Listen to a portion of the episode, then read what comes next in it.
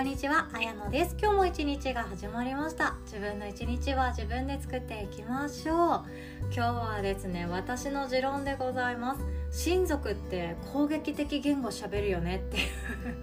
お話です。まあ親族っていうか近い存在家族であったりあとはたまに会うようなまあ血縁の人とか、まあ、義理のご家族とかってまあ身内っていう言い方するかなと思うんですけどそこで繰り広げられる言語って攻撃的な言葉ってとても多くなりやすいよねっていうお話です。でこれはお話ですというか、まあ、そこをどうしていくかっていう解決策私の中で少しクリアになっている希望の光がありますのでそこまでシェアできたらなとは思っております。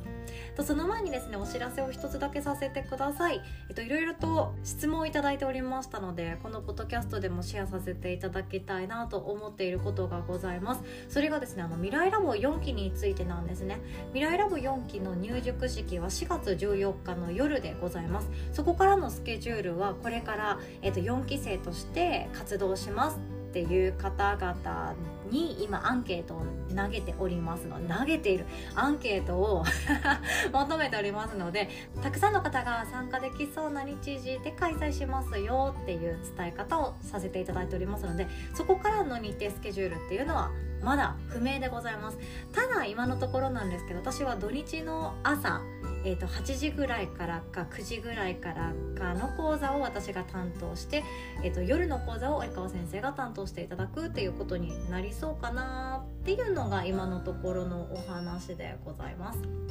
でよく聞かれるのがですね、えっと、もう募集終わったんですか？っていうことなんですけれどもまだ空いております。でなおですね3月31日までにつきましては早期割引の価格で入塾いただけます。で料金表はですね、えっと、話とかこの情報が一人歩きしないように必ず面談してくださった方とかワークショップとかセミナーでお会いした方だけに伝えております。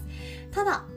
個別に話聞きたいですとかお金のストレスが今あってっていうご相談も兼ねてですね個別のセッションというものはまだ受け付けておりますので未来ラボの LINE からでもいいですしお申し込みフォームのところから日程のスケジュール3つほどいただければなと思っております。もう細かいところまでもお伝えさせていただいておりますしこういう場合って、えーと、どうですかっていうぶっちゃけた質問をいただいたとしてもあのしっかりと丁寧にお答えさせていただけますのであのご安心していただけたらなと思っております。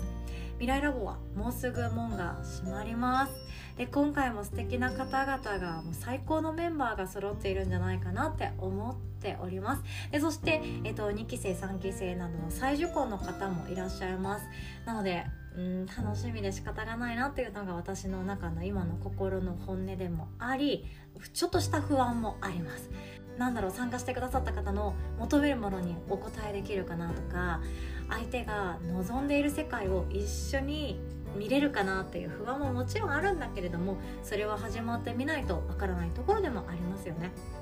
いろんなところを一緒に歩んでいけたらなと思っております他の企業塾とは少し違っておりまして、えっと、人生観とか自分の生き方をなんだろう自分に変えていく自分の天命とか別になくても知らなくっても人生って続いていくものだとは思うんですけどそこをやっぱり掘り下げて考えていきたいなとかここから自分の人生をもう一度自分が権利を握って自分が自分の人生のドライバーであるっていうことにもう一度戻ってきていただいて歩んでいっていただきたい。そんなメッセージを込めて未来ラボは開催しておりますのでただただ売り上げが上がればいいとかただただ月収100万超えればいいっていう塾ではないっていうのをあの先にお伝えさせていただけたらなと思っております、まあ、卒業生の方々もですね100%ビジネスを続けなきゃいけないということはなくてよりよく心地よく生きる環境がこっちだったっていう場合は NPO とかそっちに行かれる方もいらっしゃいますし今はまだ子育てをどっぷりやるっていうのが今の自分の幸せですっていう場合もそれもめちゃくちゃいい答えですよね。いろんな選択肢が私たちの人生って転がっているんですけどその中で私はいろんなものがあるのを知っているでもこれがいいっていうのは行動そして経験した人しか選べないものかなって思っています。自分で自分の可能性を否定することだけはやめていただきたいなっていうのが私の望みです。詳細はこの音声の概要欄の URL リンクからもご確認いただけます。あとはですね Google や Safari なので未来ラボあやのって入れていただけますとアップされているのがご覧いただけるかなとは思います。思っております。ということで本題に行きましょう。後ろでですねちょっと圧力鍋が スースー言ってますのでちょっと気になる方はごめんなさい。申し訳ございません。ただこのまま、えっと、お話しさせていただきます。今日私が伝えたいことっていうのは親族って攻撃的言語になりやすいよね。っていうことなんですね。攻撃的言語って何かっていうとニュートラルじゃない。とか、えーと、自分の思ったことをそのまんま伝えていくっていうこと嫌だとかそれ変っていうことその思ったことをすぐさま相手になんか投げつけるような言葉だったりするかなと思うんですけどこれって親族やっぱり起こりやすいよねっていうこれまでも思ってきたことをそれをちょっと深掘りしようかなと思います。で私はですね家族関係が多分今世のテーマなんだろうなって自分の中で思ってるんですよね両親に対してとかパートナーに対してとかパートナーのその家族に対してとか自分の子供に対してとかすごくすごく自分の中でえっと、適当にはできない考えとか違和感とかっていうのがちっちゃい頃からあるわけなんですよね。ね、これは人によってはいやそんなのも気にしなくていいじゃん自分の人生に集中しようよっていうことがあると思うんですよ。で私も自分の人生でに 自分の人生に集中することによって楽になった部分もあるんですよね。その家族に対する悶々とした違和感とかえその言い方やめてほしいんだけどとか何であの人分かってくれないんだろうっていうそのどうしようもない感情を家族にだけ向けていると自分の心がどんどん辛くなっちゃうからじゃあそれを挑戦に使っていこうじゃあそれをビジネスに使っていこうじゃあそれをっていう風にいろんなことに向けていくっていうことその自分のどうにかできることに集中していくっていうことを、まあ、やってみた人間なんですよね。まあ、その場ではもちろんすっきりしますよ。すっきりするけれどもやっぱり親族ってまた特別じゃないですか特別近い存在ですよね切りたくってもそんなに簡単に切るっていうような関係性でもないしあのなんだろうな、えーと、疎遠にしたいからって言って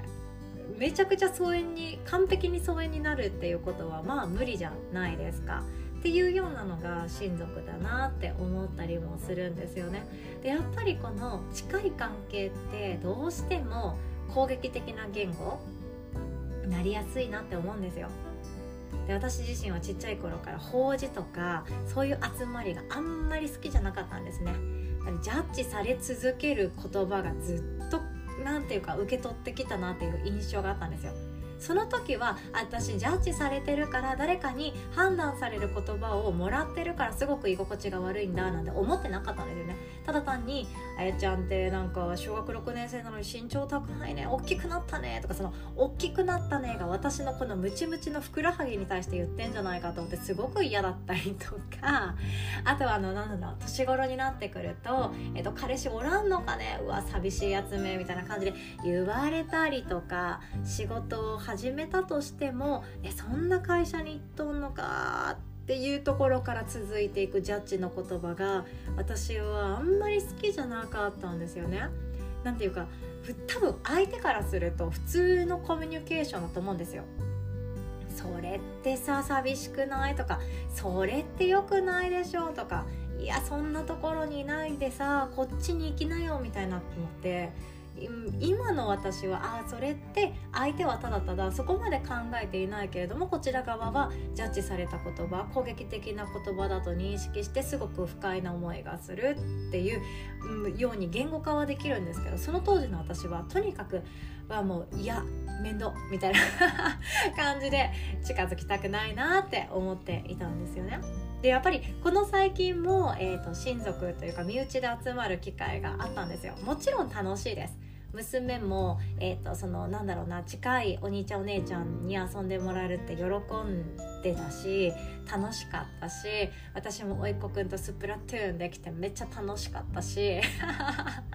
何やっとんねんって思われるかもしれないけどそうやって顔合わせるとかなんか最近どうって話すのって本当に生きてる間で多分限られていると思うんですよね。こうやって身内が集まるっていうこと。でもやっぱりその中で繰り広げられる言葉って近い存在だからこそ相手の生身の声が飛んでくる機会って多いなって思うんですよ例えば「えーと、えなちゃんって今どんなことやってんの?」って言われた時に「いやこうこうこういうことをやっていて」って素直に話せばよかったんですけど私ジャッジされるのが嫌すぎてちょっとぼやかせまくったんですねコントラストダウンダウンダウンみたいな感じでうんこんなことができたらいいと思って活動してますみたいな。なんかすっごいゆるふわなんかボヤボヤボヤみたいな。もうコントラスト下げまくった言語化しないレベルの言葉で喋ったんですよね。でそうしないとなんだろうな。それに対するジャッジが来るって思っちゃって私めちゃくちゃ身構えたんですよ。えそんなことやってんの？ってあったりなんかそれってさ怪しくない？っって言われたりしたらもうまた悲しくなって勝手に落ち込んじゃうからいや自分の身は自分で守ろうと思ってめちゃくちゃぼやかせたんですよね。もうそれが私の中での精一杯だったなと思うんですよ。やりすぎかもしれない。守りすぎかもしれないけど傷つくことってあんまり自分から望んでやりたくないじゃないですか。変なことやってないけれども私がどんな思いでここまで来ているかとか私がどんなことを毎日毎日やってるかっていうことを知らない人にジャッジされる人生はもうごめんなって思って自分のこと守っちゃったんですよね。でこれは全然後悔していることではありません。でただやっぱりそういう私がコントラストをぼやかせていなかったにしろいろんなところでジャッジが飛び交うわけなんですよ。なんか太ったね。とか。逆になんか頬こけてないっていうことであったり。であとは喜ばそうとかあの嬉しい思いをプレゼントしたくて言ってもらうジャッジの言葉もあったりすると思うんですよ。あのなんだろうな例えばあやのちゃんはもう人前に出る仕事なんだからちゃんと新しいお洋服買いなさいよ。っていう言葉。もうこれもありがたいアドバイスですよね。っていうのも私あの洋服本当にこだわらなさすぎて毎年季節によって同じ服着てるっていうこと普通にあるんですよね。うんでもまあいいか着心地いいしとかなんかこのデニムなんかもう育ってるしみたいな感じでずっと使ってるんですけどそういう言葉そのなんだろう相手は多分私に喜んでほしくて言ってくれた言葉だったとしてもなんだかちょっと寂しかったりもすることなんだかちょっと考えさせられるようなことがあったりもするわけですしあとは一人っ子あるあるかもしれないんですけれどもなんかうちの娘をジャッジされてたんですよねもう。私もちっちゃい頃経験あるんですけど一人っ子寂しいよなーって親戚のおっちゃんとかに言われるけどえなんで寂しいのって本当に思っちゃったんですよね。その寂しいっていう思い相手の感情を勝手に決めつけるって私の中ですっごい失礼なことだと思ってたんですよ。ちっちゃい頃は分かんなかったですよ。なんか違うんだけどな私寂しくないしむしろラッキーって思ってんだけどなんでこの人私のこと寂しい人って言いたいんだろう。なんでだろうなって思ってたんですけどね。大人になったらいろいろと分かります。その人はそうやって言いたい人なんだなっていうことも分かります。ただただそこまで考えてなくってただ言いたいだけの人だったり相手の感情にあの寄り添いたいけど正しい寄り添い方がを知らない人学んでいない人なんだなっていうことでは分かってはいくんですけどね。でもこうやって相手が「それって変じゃない？それってかわいそうだよ。それってさ」っていう相手のジャッジ相手の今の状況に対するその人の意見っていうのはなんだろうな私の中で全然ニュートラルでもなくってヘルシーでもなくってやっぱり違和感が残っちゃうような会話なんですよね。でただあのここまでで言うと私のただの愚痴じゃないですか。私のただの愚痴だと思うんですよね。近い身内で話すとやっぱりこうやってジャッジされるよねとかかわいそうって言われるよねとかなんか旦那さんが全然家のことしないってなんかもうかわいそすぎるよなんかもう言い返したら？とかなんか言われるわけなんですけどそれってなんか私の中でなんか全部うんもう構わなくていいんだけどなって思うことだったりもするんですよね。でもそれでもやっぱり親族って近すぎるからこそ言い合いたい間柄なのかなっていうのも一つあります。で私はですねまだまだこういう状況をですねヘルシーに乗り越えることってうまくいかなくってなんかまあ笑って話を流すだけで最近は乗り越えることができてきたんですけどもやっぱり聞きながらなんかもうなんか自分のことに集中したらって思ってるなんかちょっと冷静な自分も心の中にいたりするんですよね。こんなに私のことをどうしてもかわいそうって言いたいのってなんかその人自身の人生を楽しめてないから私のことが目立っちゃうのかなとか思っちゃったりするわけなんですよね。ただただ久しぶりに会ったから普通にコミュニケーション取りたいだけ雑談したいだけなんだろうなって思うんですよね。でそう私の中で気づいたことっていうのはこういう攻撃的な言語ジャッジをされやすい現場にいる時に自分を守ってあげることってとっても大事だと思うんですけれども私の中の乗り切り方はですねこの人はこういう言葉が使いたい人なんだなだけでいいかなって思ったんですよ。あこの人はこういう言語を喋りたいんだな。それだけでいいんじゃないかなって思っています。相手にはもう何も求めていないんですよね。でそれをまたあの相手に求めないという言い方をすると「えそれってさ冷たいよ」とかもちゃんと言いたいことあったら喧嘩しなよみたいな感じで言われるわけなんですけどその人にとっての幸せってその人にしかわからないんですよね。放っておくっていうこと距離を取ってあげるっていうのがその人にとっての愛かもしれない。言いたいことをぶつけるっていうのがその人にとっての愛かもしれない。その人にとってしかわからないんですよね。その人にしかわからないことっていうのは他人がどうのこうの言うことでもないし他人が肩代わりすることでもないなと思ったので攻撃的な言語でコミュニケーションを取る時はですねもう我ここにあらずでいいって思ってます。あ私はその言葉を喋らないよっていう感じですね。なんだろうなんか日本語私たち喋ってるじゃないですか。喋ってるじゃないですかっていうよりかは多分私の音声を聞いてくださってる方は日本語っていう言語を使ったことがある人とか昔は使っていてとか母国語が日本語でとか、えーと、それで今海外に住んでいますっていう方もいらっしゃるの知ってますし毎日日本語使っていますっていう私みたいな方もいらっしゃると思うんですよね日本に住んでると共通言語は日本語ですでもその中でも日本語の中にもニュートラルな言語を使う人とジャッジをする言語っていうものがあったりあとは自分が被害者になるっていう言語とかいろんな言語があるわけなんですよ。なんとなくですけどあの地方によってなんかこれは伝わるっていう言葉とかあったりするじゃないですか。私東北の言葉本当にわからないです。あと鹿児島に住んだ時もところどころわからない言語めちゃくちゃありました。結構勉強したんですけど鹿児島のイントネーション面白いんですよ。えっ、ー、となんとかさんはよなんとかさんでな？なんとかこうとこでよって。なんかなんとかよって言ってくれるんですよ。めっちゃ可愛いんですよね。大丈夫よとか。あと何て言ってたかな？てげてげでなーみたいな感じで言ってくれるんですよ。でも初めて私は鹿児島に住み始めた時にてげてげは分からんって思っててげてげの略はどう何みたいな